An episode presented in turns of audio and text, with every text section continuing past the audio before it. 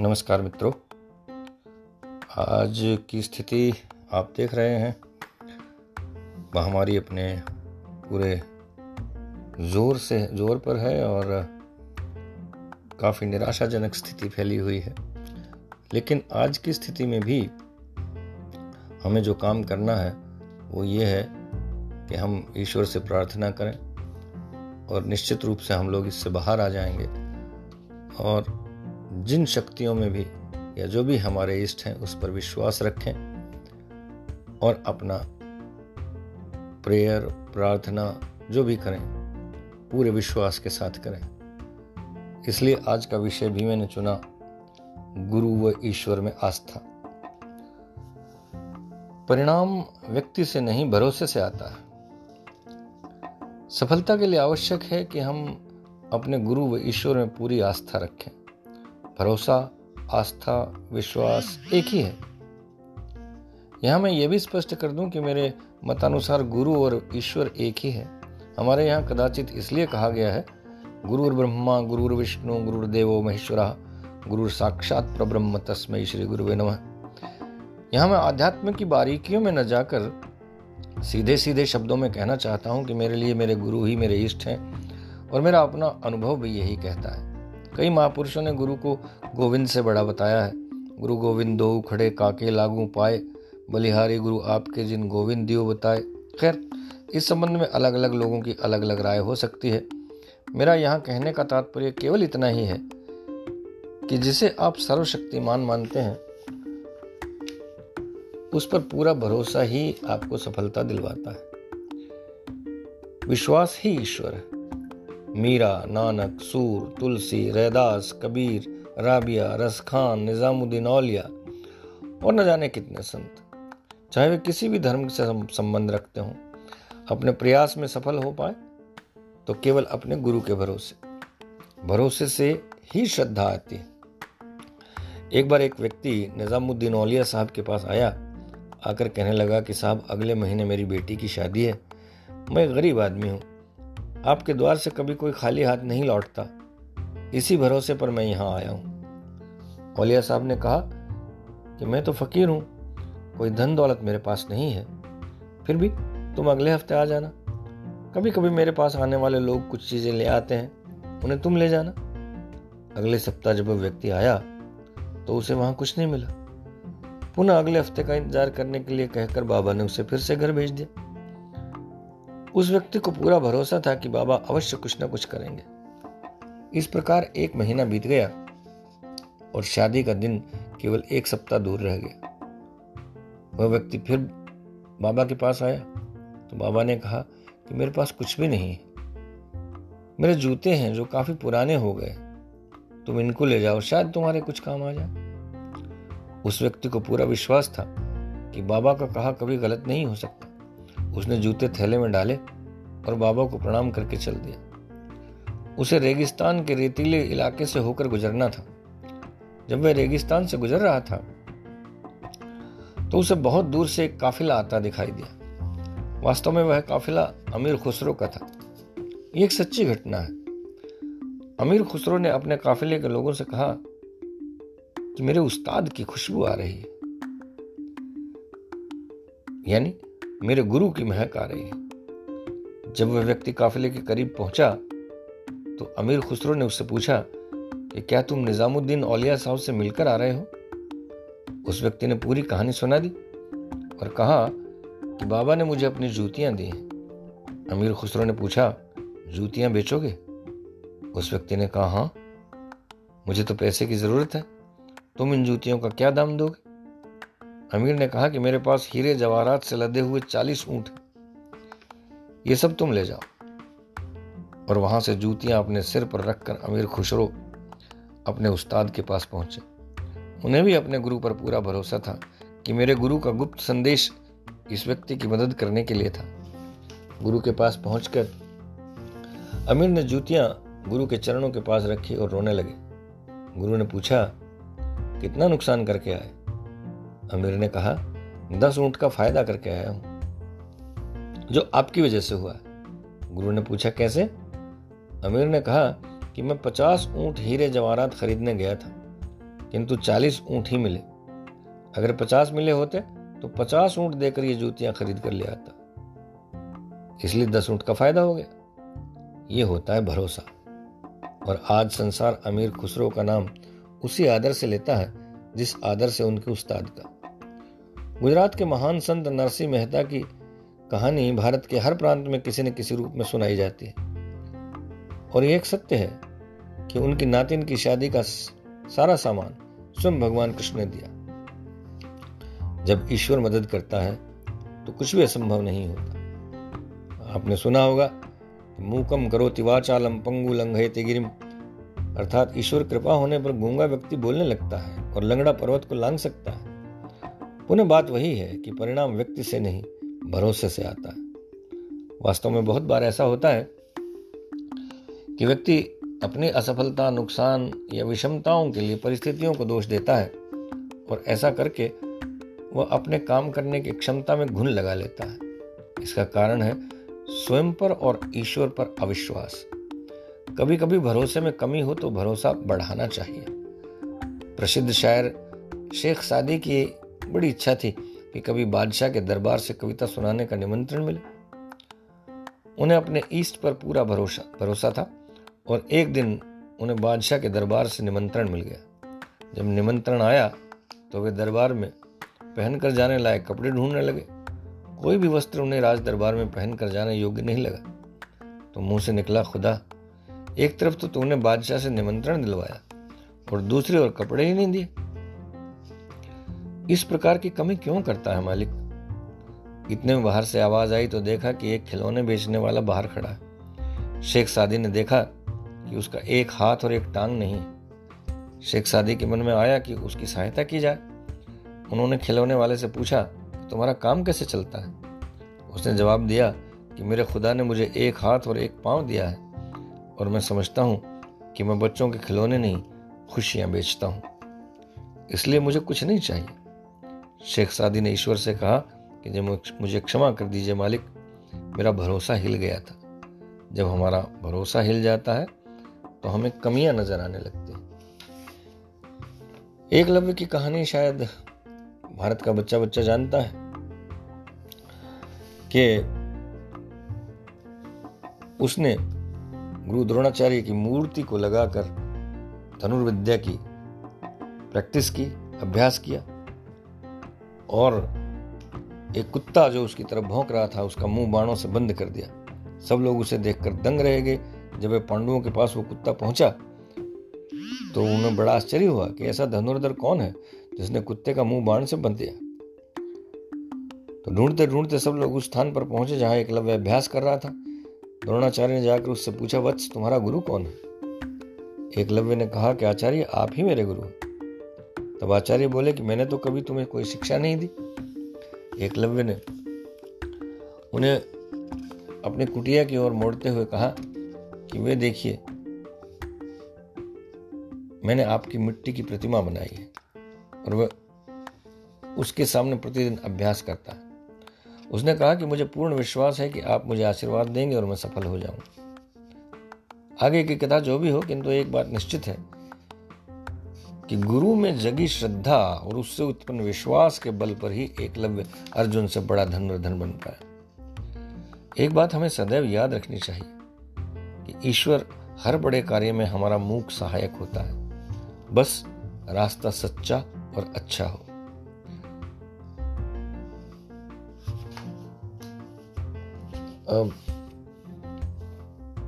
भगवान कृष्ण ने गीता में इसलिए अर्जुन से कहा था मुझ पर विश्वास करो और उसमें भी पूर्ण समर्पण करो।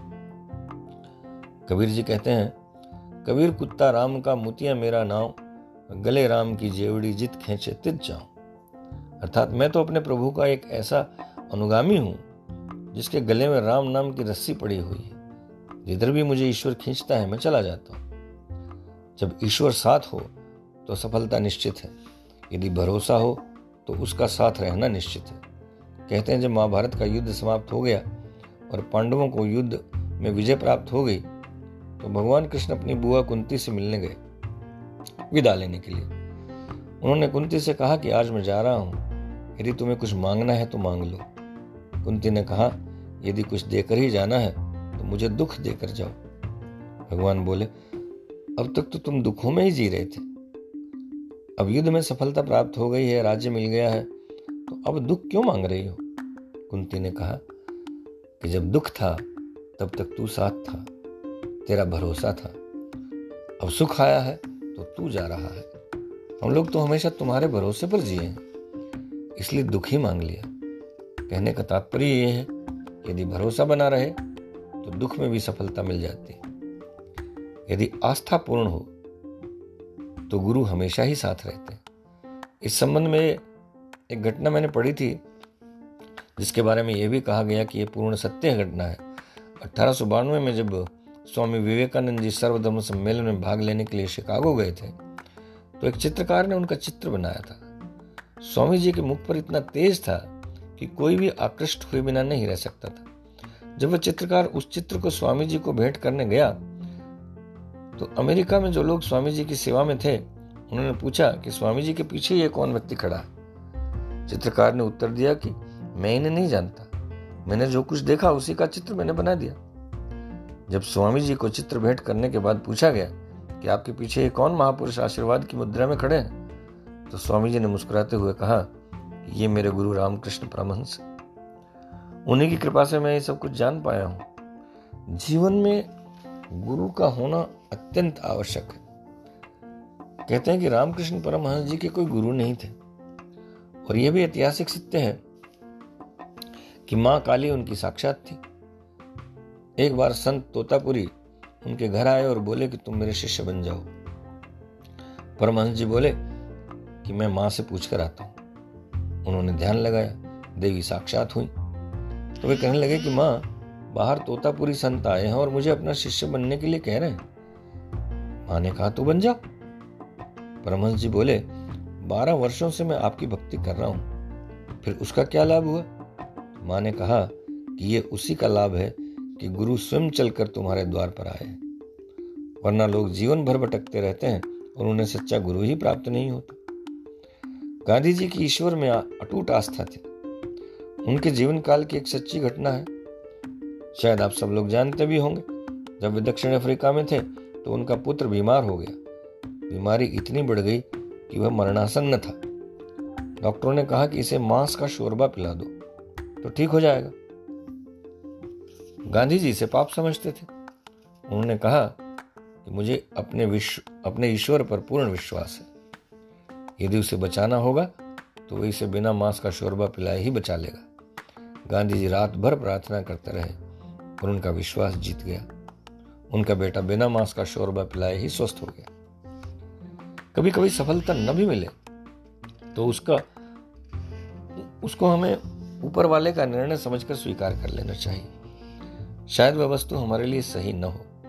जैसे माँ की रसोई में तो सारी चीज़ें रहती हैं, परंतु बच्चे के लिए क्या लाभदायक है, केवल माँ जानती है। मेरे अपने जीवन में इतने चमत्कार हुए हैं कि यदि मैं अपने गुरुदेव की कृपा और उससे हुए चमत्कारों का वर्णन करने लगूं तो शायद एक पूरी पुस्तक लिखी जा सकती फिर भी मैं एक घटना का ज़िक्र अवश्य करना चाहूँगा। परम संत रतनलाल कौशिक जी महाराज ने मुझे उन्नीस सौ चौरानवे में अपना शिष्य बनाया।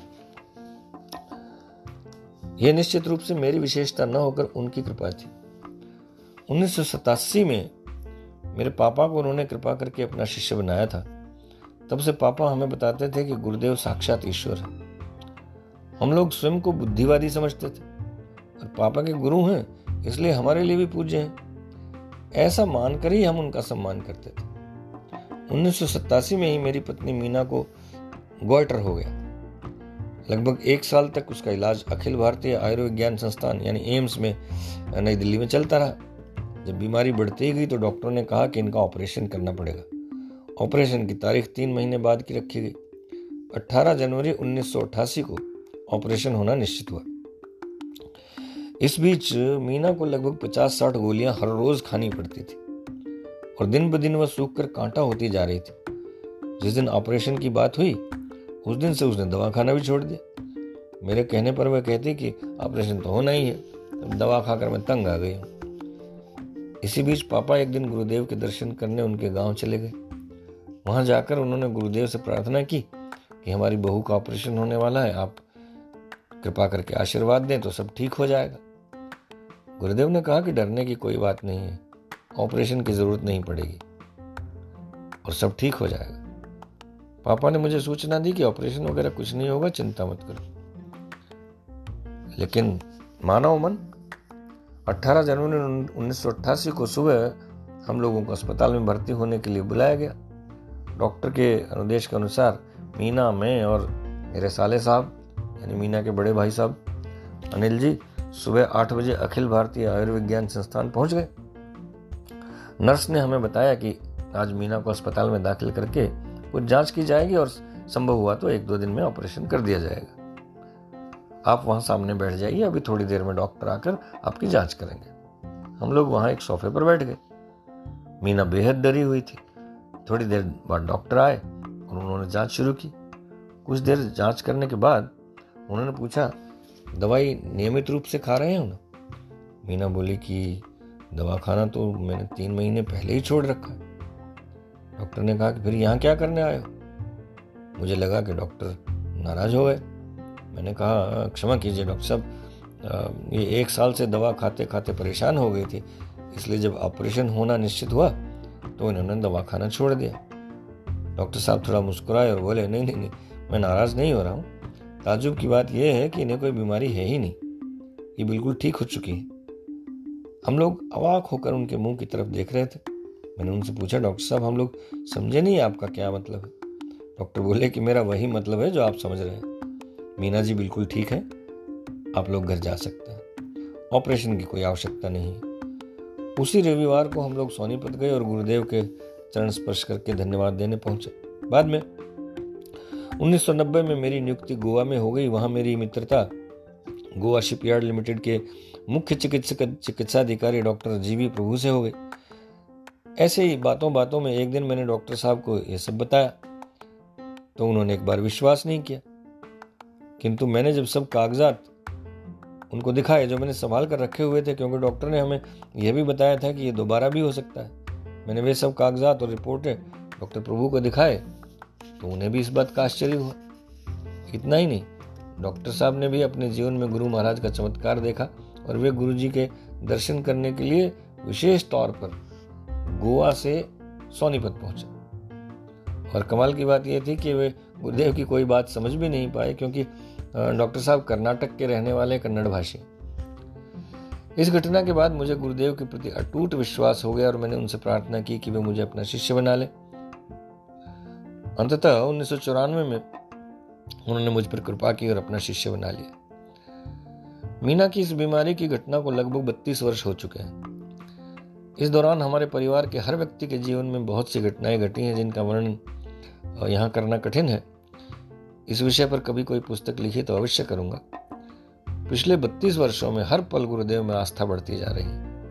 हिंदी साहित्य को जानने वाला हर व्यक्ति कवि रसखान से परिचित है। रसखान ब्रज भाषा में लिखते थे, यद्यपि वे इस्लाम धर्म में पैदा हुए तो भी वे अनन्य कृष्ण भक्त थे। हर शाम कृष्ण मंदिर में आरती करना उनका नियम था, जिसे वे कभी भंग नहीं होने देते। एक बार वे मंदिर में आरती कर रहे थे कि उन्हें सूचना मिली कि उनके पुत्र का देहांत हो गया है और उन्हें तुरंत घर बुलाया गया है। रसखान ने कहा, मैं आरती करने के बाद ही घर आ सकता हूँ। आरती बीच में छोड़कर नहीं जा सकता। जब आरती समाप्त हो गई तो रसखान अपने घर पहुँचे। रसखान की पत्नी का रो रो कर बुरा हाल हो गया था। रसखान को देखते ही वे कहने लगी कि आपके कृष्ण भक्त होने का क्या फ़ायदा है? अगर सच्चे भक्त हो तो मेरे बेटे के प्राण वापस लौटा कर लाओ। रसखान ने बेटे का शव लाकर कृष्ण मंदिर की सीढ़ियों पर रख दिया और भगवान से प्रार्थना करने लगे कि हिंदुओं के नाथ है तो हमारो कुछ बस नहीं। नाथ जो अनाथन के तो मेरी सुधि लीजिए। यानी यदि आप हिंदुओं के नाथ हैं तो मेरा आप पर कुछ बस नहीं है। किंतु यदि आप अनाथों के नाथ हैं तो मेरे पुत्र के प्राण लौटा दीजिए, और इतिहास गवाह है कि उनका पुत्र जीवित हो उठा। आपको जीवन में बहुत सारे लोग ऐसे मिल जाएँगे जो अपनी आस्था और विश्वास के बल पर सफल हुए। यहाँ इसका अर्थ यह कति नहीं कि अन्य बातें आवश्यक नहीं है। जो बातें अब तक भी हमने की हैं, वे सभी आवश्यक हैं। लेकिन आपकी सफलता के लिए आवश्यक है कि वह देवी शक्ति भी आपकी सहायता कर रही हो, जिस पर आप आस्था रखते हैं। और जितना गहरा विश्वास होगा, उतनी ही सफलता मिलेगी। गुरु में, मंत्र में, देवता में, वैद्य में जितनी श्रद्धा होती है, उतनी ही सिद्धि होती है। शायद इसलिए आप हमेशा बीमार होते ही डॉक्टर के पास पहुँच जाते हैं। इस विषय पर मेरे पास कहने के लिए इतना कुछ है कि घंटों में इस पर बोल सकता हूँ, लेकिन समय की अपनी सीमाएँ हैं, वर्जनाएँ हैं, लक्ष्मण रेखाएँ हैं, इसलिए आपसे अनुरोध है कि अपने ईश्वर में आस्था रखिए, अपने इष्ट में आस्था रखिए, और प्रार्थना कीजिए कि शीघ्र अतिशीघ्र हम इस बीमारी से निकल पाने में सफल हों। आज के लिए इतना ही। धन्यवाद। शुभ रात्रि